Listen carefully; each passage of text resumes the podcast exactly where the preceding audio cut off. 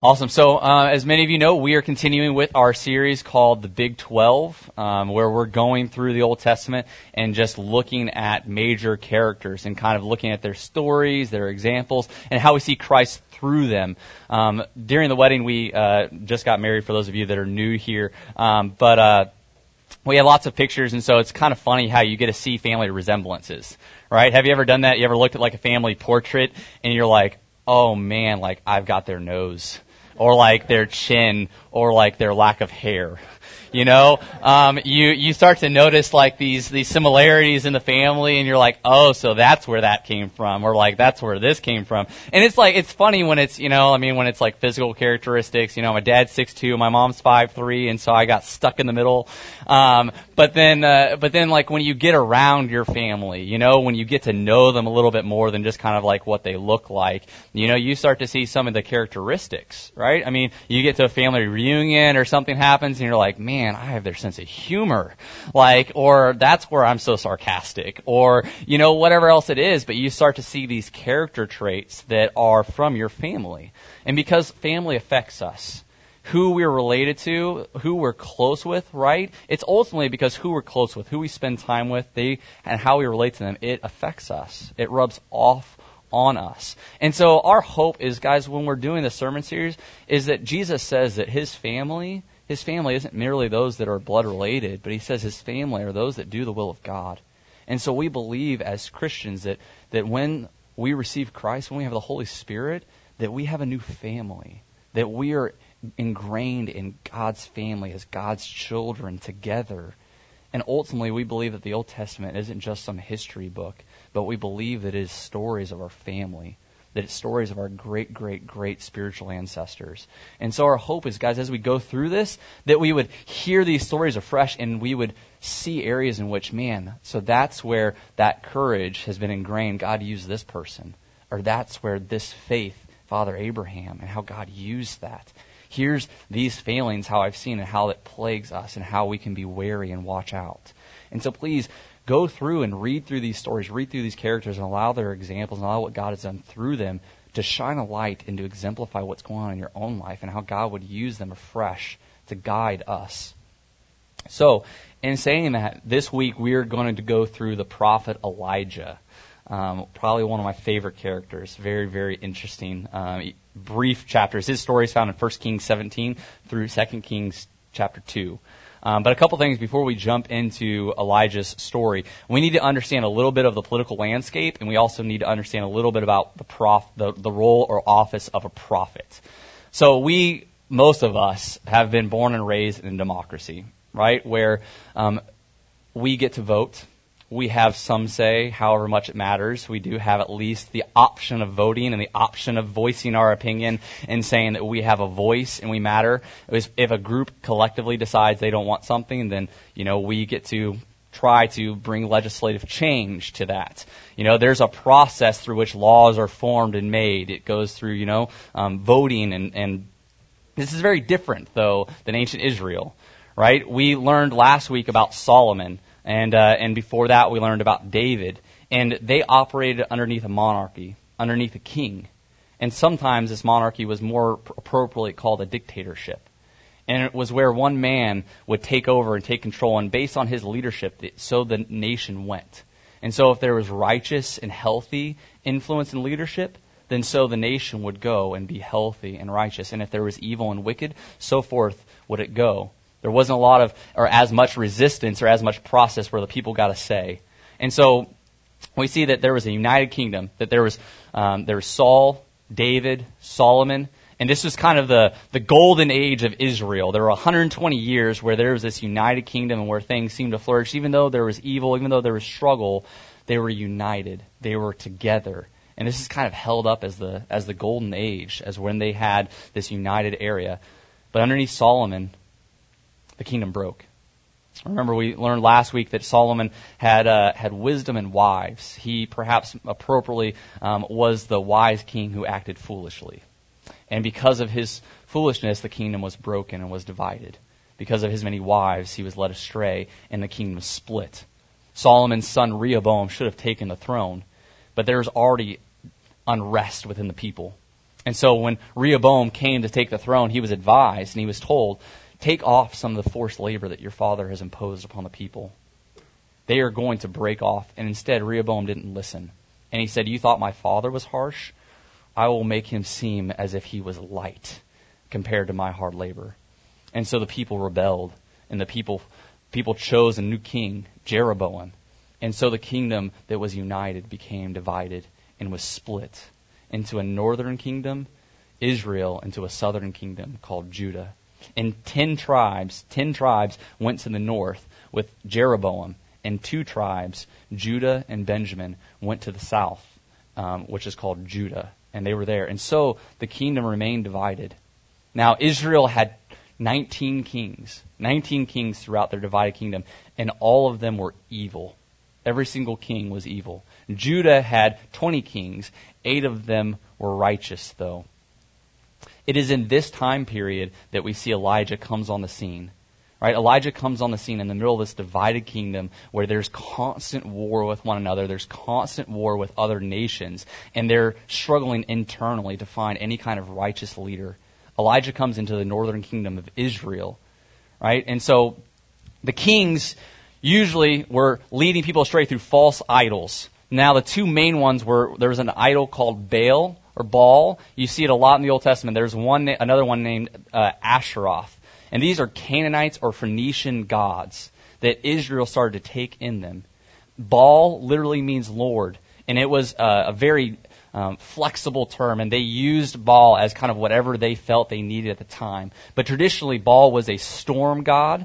So you would see depictions of him holding a lightning bolt. But he was also a fertility god. And same thing, Asherah was a fertility god, is that they would do sacrifices and uh, and offer things on the altar in order that they might get, you know, their crops to produce, or in order that they might have fertility and bearing children. And they would do all these things.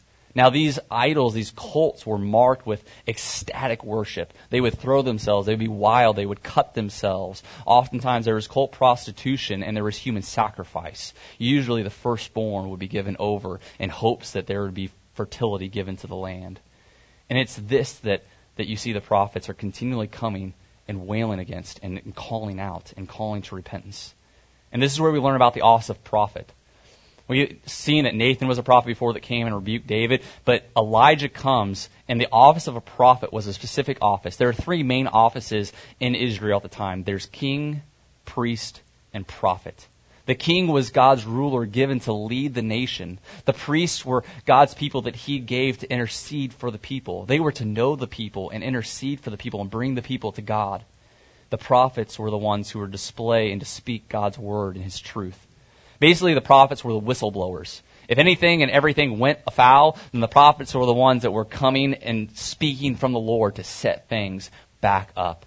And so it was a very unique role in this time to help steer the nation, to help bring a whole people back.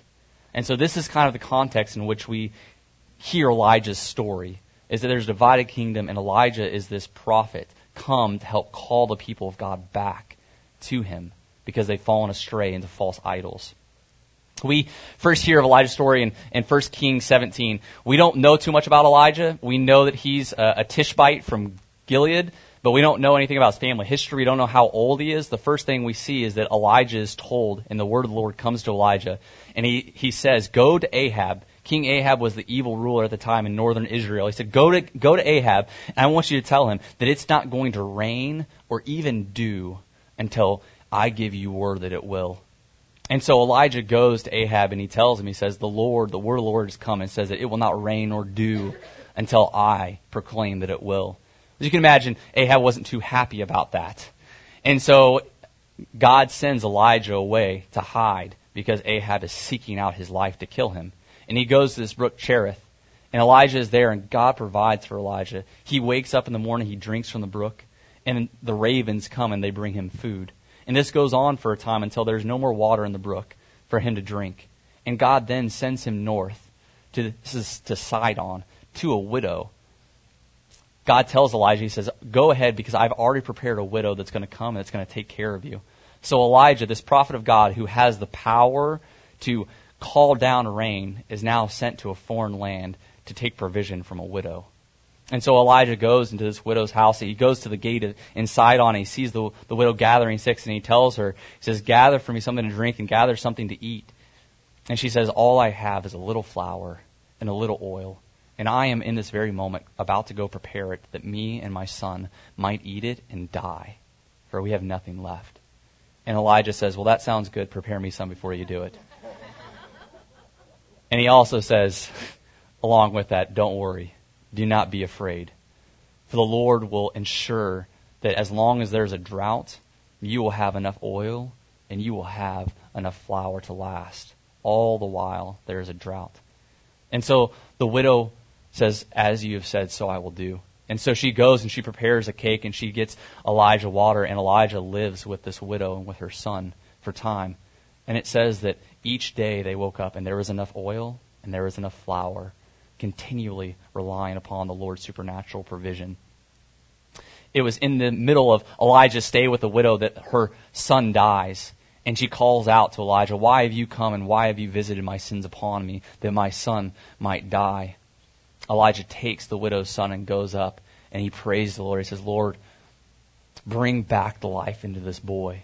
And he lays on the boy three times and then brings back the boy into his mother. And it's in this moment that this foreign widow makes the proclamation that none of the Israelites made.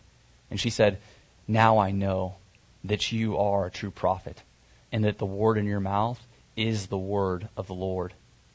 It's when this happens shortly after that the Lord comes and visits, visits Elijah and tells him, I want you to go and I want you to confront Ahab. He is seeking you. I want you to seek him. And so Elijah goes and he meets a guy named Obadiah, and he tells Obadiah, go get Ahab. Obadiah says, no, because you're going to disappear and then Ahab's going to kill me. And so he, he says, listen, I've been righteous. I hid away the prophets of the Lord when they were killing them. Ahab killed, you know, what killed everybody, and I saved one hundred prophets. So I, I don't want to like die at this time. And Elijah says, no, go and tell Ahab, for I will remain here, for I will confront him. And Ahab comes, and Elijah sees him. Ahab says, what, what have I to do with you, you troubler of Israel? Elijah says to Ahab, you are the troubler of Israel, for you are the one leading the people astray and serving the Baals, forsaking the Lord's covenant. He says, I will challenge you. Gather the four hundred fifty prophets of Baal. Gather the four hundred servants of Asheroth and meet me at Mount Carmel. And so Ahab does so. He gathers the four hundred fifty prophets of Baal and four hundred prophets of Asheroth, and they meet at Mount Carmel. A large gathering, all of Israel, the nation, comes out to see, and Elijah stands there. And he proclaims, he says, how long will you differ between two opinions, Israel? If the Lord is God, then serve him. But if Baal is God, then serve him. They remain silent. Elijah said, this is what we will do. We will take two bulls. They will take one and I will take another. We will offer sacrifices. And whichever God answers by fire, he is truly God. The people said, this sounds good. Let's see it. So the prophets of Baal stand first. Imagine the scene.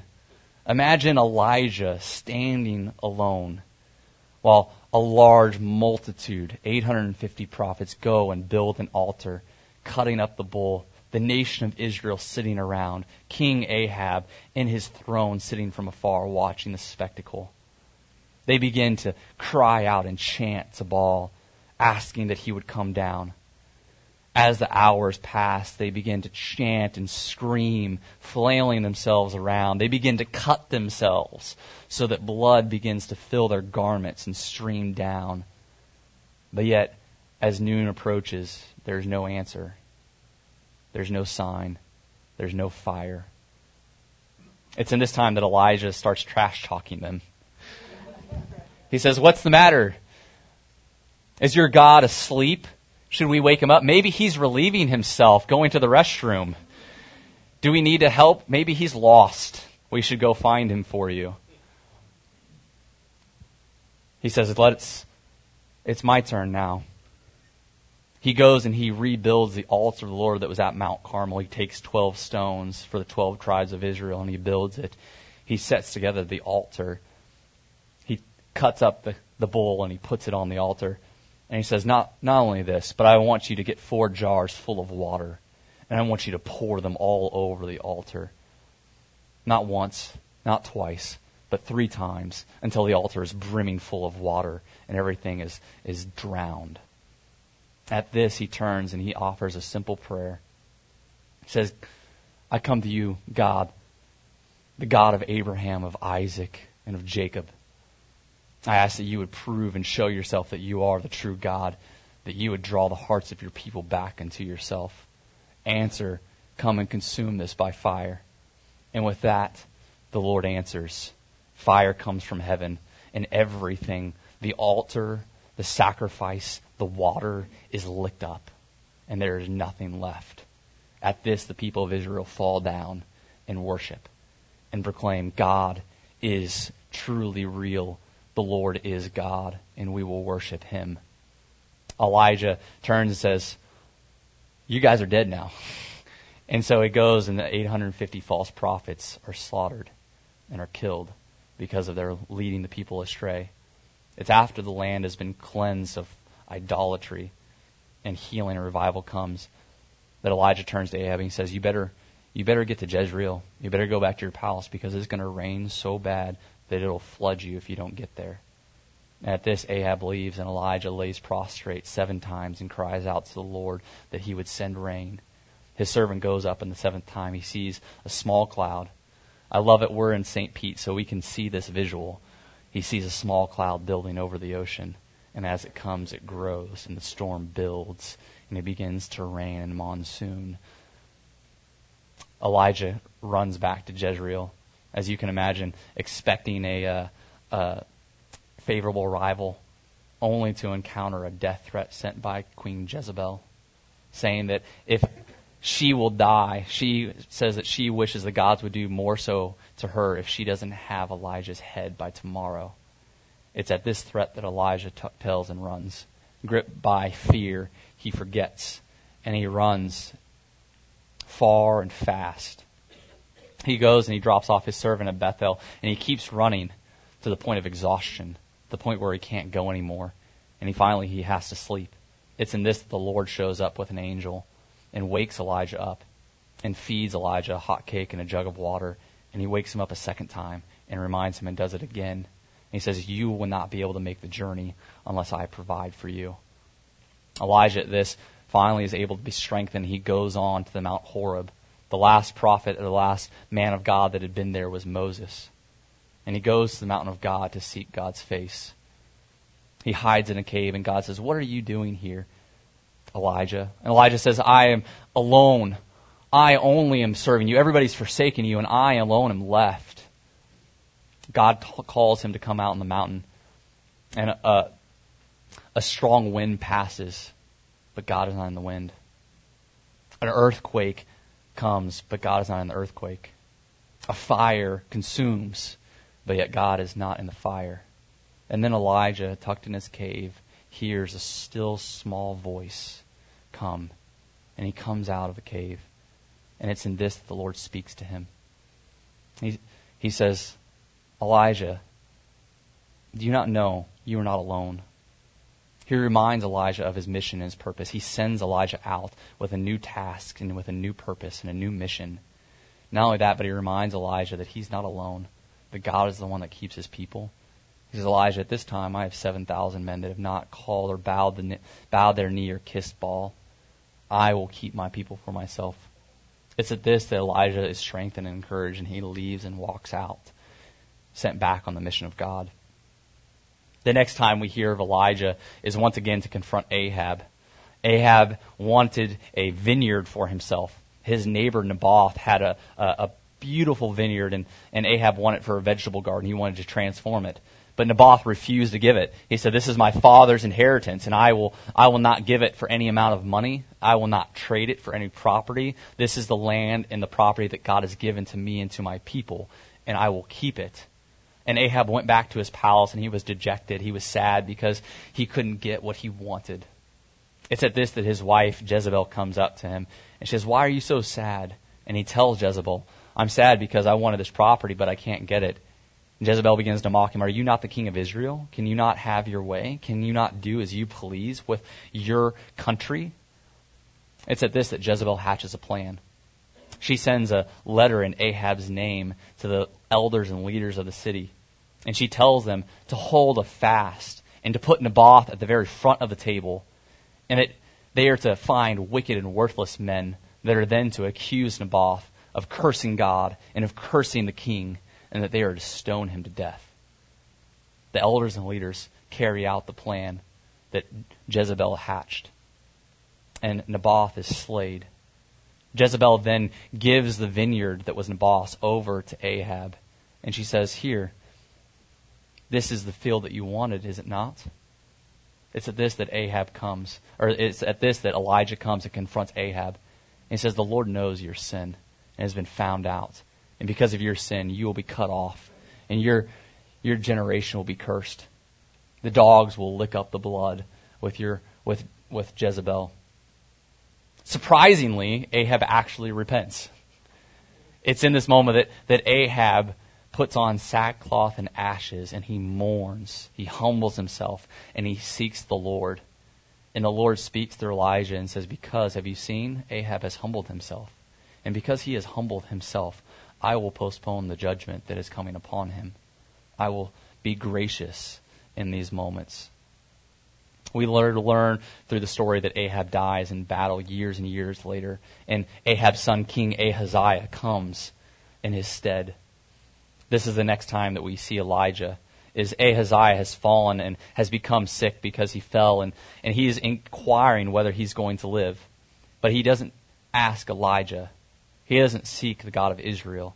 Instead, he sends for the gods of Ekron, and he asks for the seers that are there, asking, "Am I going to live or not?" Elijah hears word, and he comes, and he, he meets the prophets. He meets the messengers that are coming back to King Ahaziah, and he tells them to tell King Ahaziah that he will die. He will not live. Is there not a God in Israel that you are to seek, that you have to go to foreign gods and ask? And so they bring it back, and as soon as King Ahaziah realizes that it's Elijah, he sends a he sends the army after him. And so he sends fifty men to get Elijah, and Elijah prays and calls down fire from heaven that consume the first fifty men and their captain. King Ahaziah sends another fifty, and the same thing happens. Fire comes down and consumes them. He sends a third fifty, and at this time, the third fifty, the captain of the guard, finally is wise enough, and he falls down on his face and says, "Please, Please take the life of me and the men, and precious, don't consume us by fire as you've done before." And it's at his fear that Elijah relents, and the Lord says, "Now go with him." And so Elijah goes with this army and with the, the guard of fifty and tells King Ahaziah that he will surely die. And he does, because he had forsaken the Lord and because he had gone after false gods. Elijah's story concludes with him being taken up in a whirlwind. He poured his life and his ministry into another, Elisha, as God had called him to. And he crossed the banks, and he goes, and he is taken up in a whirlwind um, and a chariot of fire. And the mantle that was given to him is passed on to Elijah, and he is given a double portion of Elijah's spirit. And thus, Elijah didn't die, but was taken up to be with the Lord. So this is just a brief summary of Elijah's life. Um But there's a ton of different things that we have to learn from it. So I want to take a couple minutes and just talk about, what is Elijah's example? What are some negative things and what are some positive things that we should learn from his story? The first thing um, I think is, is something positive, is that Elijah exhibited courage and obedience to the Lord. I don't know about you, but when I listen to Elijah's story, I'm marked by the courage that this prophet had. I mean, can you imagine? The first thing that we learn is that he's going to confront the most powerful man in the land that has been known for slaughtering the people of the Lord. King Ahab has already killed tons of prophets, and God calls God calls Elijah to go and confront him. Would that not the fear of your life? And so not only that, but time and time again, Elijah shows shows courage. He stands up in the face of fear, and he does what the Lord calls him to do. And I think that, that his example should challenge us and encourage us, right? I think it, it should challenge us because we need to think about what courage is. What is courage, right? Courage isn't the absence of fear, right? All of us have fear. Courage is instead persevering even though we feel fear. Even though fear might grip us, courage is standing in the midst of that. It's enduring it. C S Lewis um, has a, a really good quote. He says, courage is not simply one of the virtues, but the form of every virtue at the testing point, which means at the point of highest reality. A chastity or honesty or mercy which yields to danger will be chaste or honest or merciful only on conditions. Pilate was merciful till it became risky.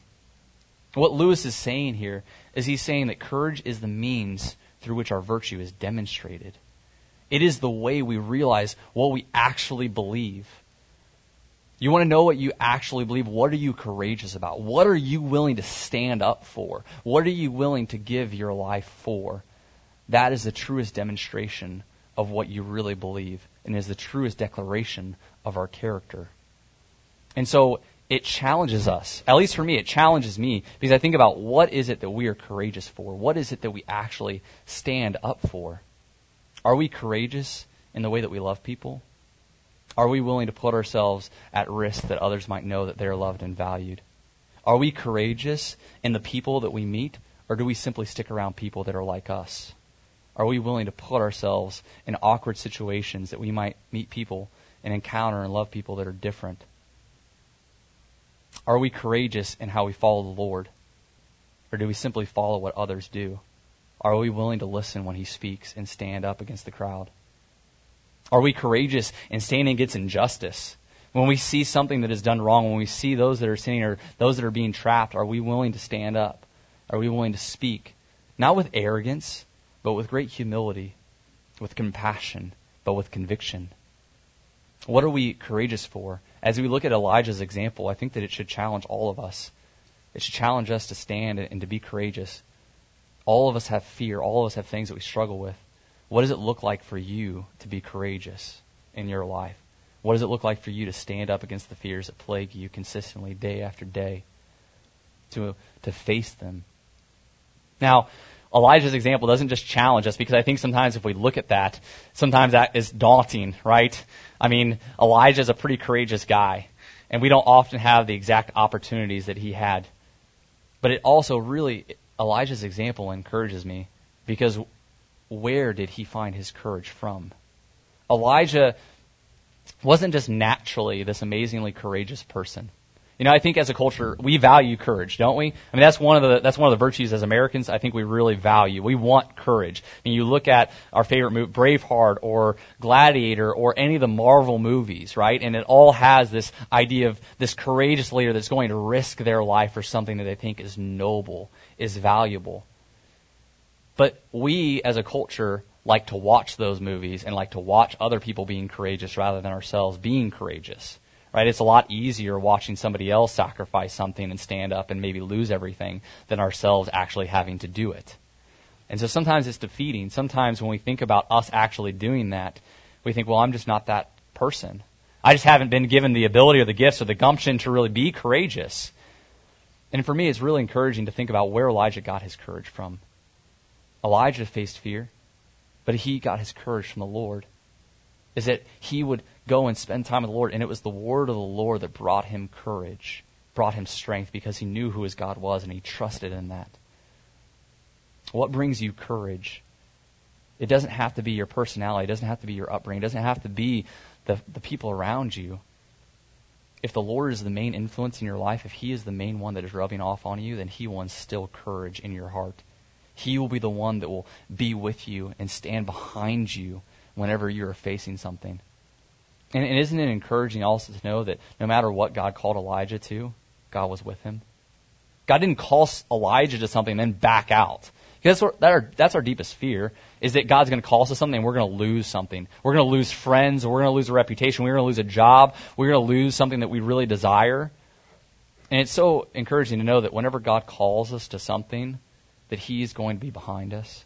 And in fact, we never lose, but we always gain in him. We always gain in him. That might not look like physical material possessions. That might not look like relationships at times. But in him, we always gain.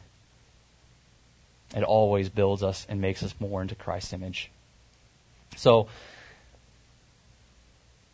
we see a, a model, an example through Elijah of courage. And we see that specifically through his prayer life. the New Testament, James talks about that, that Elijah is a man of prayer and to be exemplified, and that his strength came from his prayer life.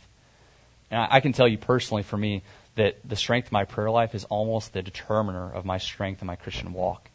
That your time spent on your knees before the Lord is a thing that will lead you to stand before men. That unless we hit our knees before the Lord, we won't stand before other people. We will bow before them. So our prayer life is a huge determiner in our in our courage. Um, one of the negative examples, in like turn, was that uh, Elijah exemplifies, he was both a, a courageous prophet and also a cowardly prophet. Elijah exemplifies a, a negative example of, of running away in fear. Can you think about a better mountaintop experience than Mount Carmel? Think about all the dreams and all the prayers that Elijah's been praying for his whole life.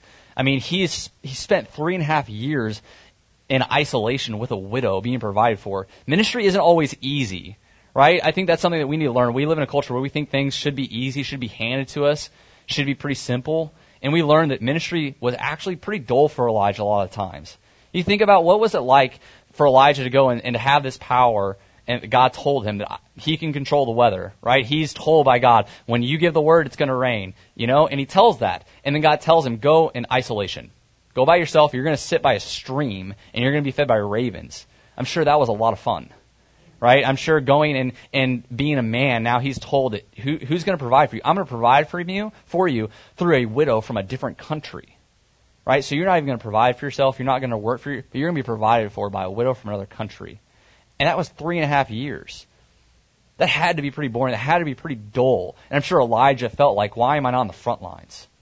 Like, this is this is a waste of time. Why shouldn't I be here? Can you imagine a megachurch pastor saying, like, hey, guys, um, I'm going to take three and a half years off, and I'm just going to go spend some time with a widow and with her son? I'm sure lots of people would say, you're wasting your life. What are you doing? Like, you have better things to do. But yet, that's exactly where God had him, for the purpose that God had him there for. And I think part of it was to develop him. It was to develop him that he might be able to stand. I think the front lines are very different than we think. We think the front lines, and we look at Mount Carmel, and we think that that's the front line. But Elijah wouldn't have been able to stand at Mount Carmel if he hadn't have daily relied upon the Lord for his provision three and a half years. Sometimes the ability to stand in the front line and to, to be in the battle comes in the daily one, through each day choosing to trust the Lord, each day choosing to seek him. I, I I bet you that if Elijah hadn't done that, he wouldn't have even seen Mount Carmel. He wouldn't even have the opportunity to stand in that. But it was his daily standing that allowed him to come and have the courage to stand before all the the whole eight hundred fifty false prophets. But Elijah still runs, right? I mean, he's in the middle of this great revival where everything that Elijah prayed for, I mean, he's just seen God come down in fire and consume the altar. He's had all false idolatry consumed and, and left from Israel. The people now who are worshiping Baal proclaim that they are now the Lord's. And he comes back probably thinking, hey, man, King Ahab saw this. He's got to have repentance. He's got to come back to the Lord. But instead he comes to a welcome home that says, hey, thanks for all the great work you've done, Elijah. Now we're going to take your head. A great welcome home gift, I'm sure. But it's in the it's when Elijah does that he forgets. Right after the middle of a mountaintop. And we kind of say, Elijah, how did you forget? Like, how did you not see?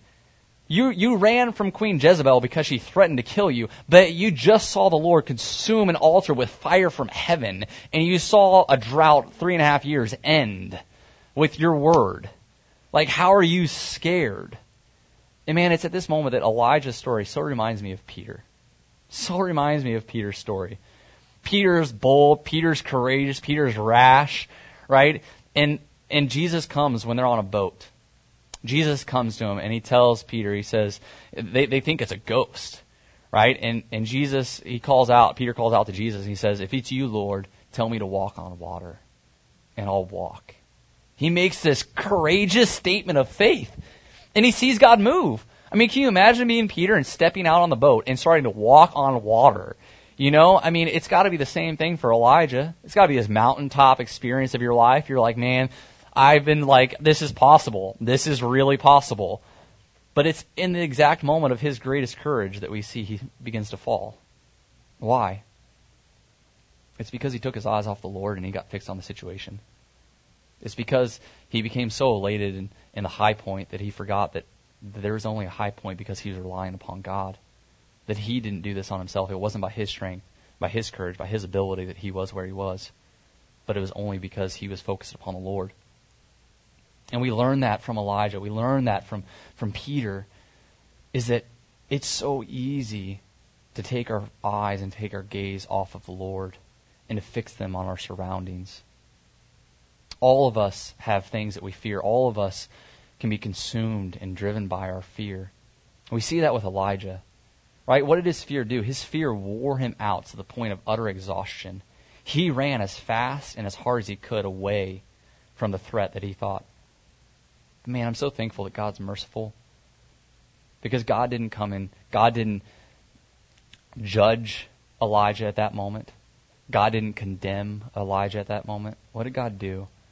God provided for him. God came and condescended in his mercy and his grace in the midst of him being consumed in his fear. And he reminded him that he was God, that he would provide for him. He once again, he spoke to Elijah. What did he speak? He spoke words of comfort and he spoke words of mission. The thing that helped Elijah get outside of his fear was encountering who God was, remembering that God is the one in charge of his people. Elijah was depressed because he thought he was the only one, right? And that's what depression does basically is, woe is me, I'm the only one, nobody else is facing the problems that I'm facing, you know? And so you get in this isolated bubble where you think that your problems are way blown out of proportion, you're the only one. And Elijah might have had a little bit of room for depression. I mean, he actually has a physical person wanting to like murder him. But yet the Lord reminds him, Elijah, you're not alone. I am the one that keeps my people. I am the one that saves them. Man, that's so encouraging. I'd say as a pastor's heart, that is so encouraging to me. Just remember that ultimately God is the one that keeps his people, that God is the one that safeguards them, God is the one that raises them up, that he who began a good work and you will bring it to completion in Christ Jesus. That that set him free from his fear. But not only that, but also God sent him out on a mission. You see, Elijah was so self-focused. He was so consumed with himself that his fear wrapped him in balls of anxiety. He kept running and running and running, never able to face it because he was consistently focused on himself. God had to steer his direction outward. And he had to remember, he had to help Elijah remember that this life is not about you.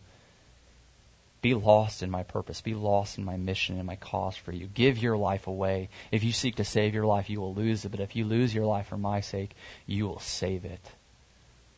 That sounds so simple, but it's so difficult. We we hear it over and over again, but giving our life away, choosing not to have control of our life, instead allowing God to have control, it is what sets us free from fear. It's what gives us courage.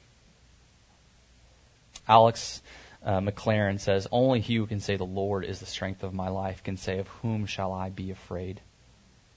When we know that the Lord is for us, who can be against us? I want to read Romans eight. It says, what then shall we say to these things? If God is for us, who can be against us? He who did not spare his own son, but gave him up for us all, how will he not also with him graciously give us all things? Who shall bring any charge against God's elect? It is God who justifies. Who is to condemn? Christ Jesus is the one who died, more than that, who is raised, who is at the right hand of God, who indeed is interceding for us. Who shall separate us from the love of Christ? Shall tribulation or distress or persecution or famine or nakedness or danger or sword? As it is written, for your sake we are being killed all the day long.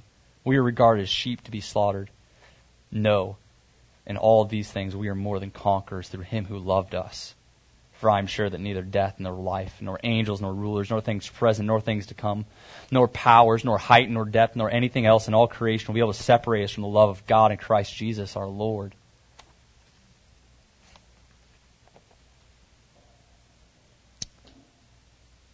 And this is how we see Christ in Elijah's story.